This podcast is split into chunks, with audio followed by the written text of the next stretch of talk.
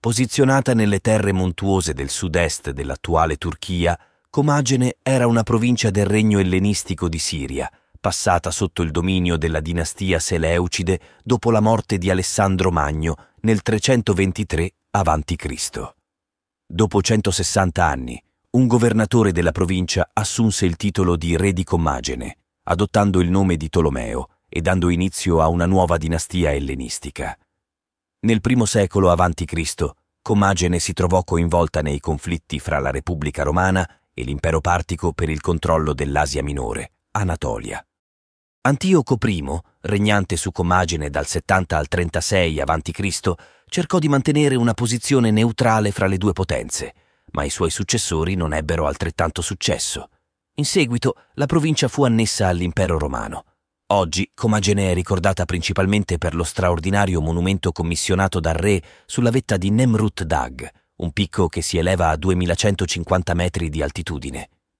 Il nome turco di Nemrut Dag che si traduce in montagna di Nemrut, potrebbe essere associato al mitico re legato alla costruzione della torre di Babel, secondo la leggenda locale, e alla sua presunta attività di caccia nella zona. Sulla cima del monte Antioco fece erigere un tumulo artificiale e ai suoi piedi un maestoso complesso di 18 imponenti statue, alte fra i 5 e i 9 metri, realizzate con blocchi di pietra assemblati. Nel corso dei secoli, le sculture su Nemrut Dag sono state gravemente danneggiate dai frequenti terremoti che colpiscono l'Anatolia e alcune di esse sono state oggetto di vandalismo e mutilazioni in momenti storici diversi. Nel 1881 l'ingegnere tedesco Karl Sester, affascinato dai maestosi resti delle sculture, salì sul monte Nemrut. L'anno successivo il sito fu esplorato da archeologi turchi e tedeschi consolidando la fama di Nemrut Dag come uno dei siti più impressionanti ed enigmatici del vicino Oriente antico. La costruzione del monumento richiese notevoli investimenti di risorse e competenze artistiche. Inizialmente Antioco I fece terrazzare la cima della montagna per erigere un tumulo conico di 150 metri di diametro e circa 60 metri di altezza, sebbene oggi raggiunga appena i 50 metri. Attorno al tumulo, accessibile tramite tre vie processionali da diverse direzioni, furono costruite tre terrazze sui lati nord, est e ovest. Attualmente le sculture delle terrazze est e ovest sono le uniche conservate, formando due gruppi quasi identici. La terrazza orientale è dominata da cinque grandi figure sedute, identificate nelle lunghe iscrizioni incise sui troni. Una di esse rappresenta il re Antioco I, mentre un'altra è la personificazione della terra di Commagene sotto le spoglie di una dea nutrice.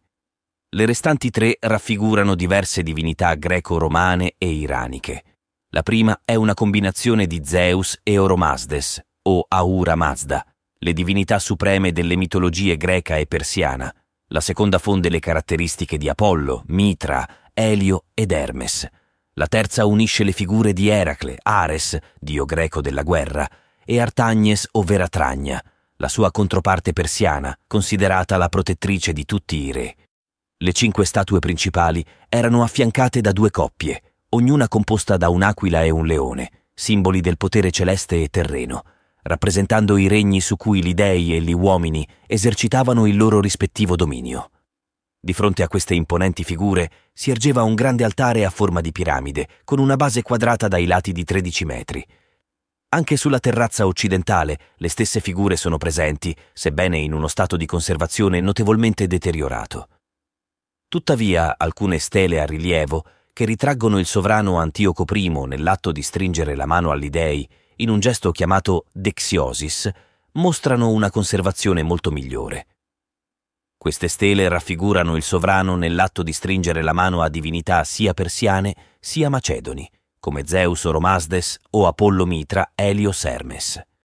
I gruppi scultorei delimitavano il tumulo costruito sulla cima del monte Nemrut su tre lati.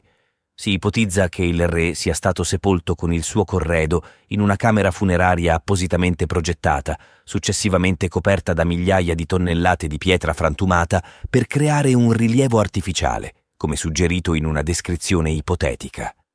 Tuttavia, l'accumulo di materiale ha impedito agli archeologi di accedere alla tomba e di raggiungere la camera funeraria. Pertanto, il corpo di Antioco I potrebbe ancora riposare nel luogo in cui fu sepolto più di duemila anni fa, un mistero ancora da svelare. Il monumento di Antioco I rappresenta un'opera senza precedenti nella storia di Commagene. Mentre il padre del re Mitridate I fu sepolto ad Arsameia, una città ai piedi del monte Nemrut, probabilmente in una rete di gallerie scavate nella roccia, altri tumuli reali della regione, come quelli a Caracus, Sofraz Koi e Sesonk, sono notevolmente più piccoli. Esternamente, la costruzione di Antioco I presenta somiglianze con i grandi mausolei costruiti nei secoli precedenti da monarchi anatolici, come quelli tradizionalmente attribuiti al re Frigio Mida, a Gordio e al re Lidio Aliatte II a Sardi. Risalenti al periodo compreso fra l'VIII e il VI secolo a.C., entrambi i mausolei menzionati sono caratterizzati da un imponente tumulo di terra che ricopre una camera funeraria accessibile attraverso un lungo corridoio. Antioco I, pur partendo da un modello con radici anatoliche, ha cercato di superare i predecessori sia nella ricchezza della decorazione scultorea del sepolcro che nella scelta della posizione, collocandolo in cima a un monte che offre uno scenario di bellezza insuperabile. Nemrut Dag è indubbiamente un omaggio al re di Commagene. Nella lunga iscrizione di oltre 200 righe incisa sul retro delle statue colossali, Antioco I proclamava Ho eretto queste statue, proprie degli dei, a Zeus Oromasdes, Apollo Mitra Elios Hermes, Artagnes Eracleares e alla terra di Commagene che nutre tutti. Sulla stessa pietra ho dedicato, condividendo il trono con gli spiriti in ascolto, un'impronta della mia figura. Il suo nome era accompagnato da appellativi altisonanti come Theos Epifanes, dio manifesto. Questa formulazione riflette le caratteristiche delle monarchie teocratiche sviluppatesi in Oriente nel periodo ellenistico, fra la morte di Alessandro Magno e la conquista della zona da parte delle truppe romane. Nemrut Dag era più di un mausoleo, si può considerare più appropriato definirlo un santuario. Nell'iscrizione citata in precedenza, il monumento è identificato come hierotesion, termine in greco antico che indica un luogo con connotazioni sia religiose sia funerarie. La configurazione del sito suggerisce infatti la presenza di cerimonie religiose. Le tre vie processionali che conducevano alla base del tumulo erano percorsi utilizzati da dignitari e popolazione durante le cerimonie, dettagliate nell'iscrizione. Tali riti erano presieduti da un sacerdote, vestito secondo le tradizioni persiane, che posava corone d'oro sulle teste delle statue. Dopo aver ricevuto tributi dalla popolazione, il sacerdote offriva profumi e incenso sugli altari, compiendo infine sacrifici cruenti di animali. La carne di questi ultimi veniva poi disposta su tavoli per essere consumata in un banchetto collettivo, accompagnato da musicisti e innaffiato da abbondante vino, precedentemente miscelato con acqua nei crateri e servito ai partecipanti in grandi brocche. Nemrut Dag evoca un momento unico nella storia dell'antichità in cui Oriente e Occidente si sono incontrati per creare un monumento dalle caratteristiche distintive. La sua posizione isolata ha contribuito a far sfuggire il sito all'attenzione degli autori greci e latini, ma dalla sua riscoperta nel XIX secolo è diventato una riconosciuta icona dell'arte ellenistica, assurgendo al rango di ottava meraviglia nascosta dell'antichità.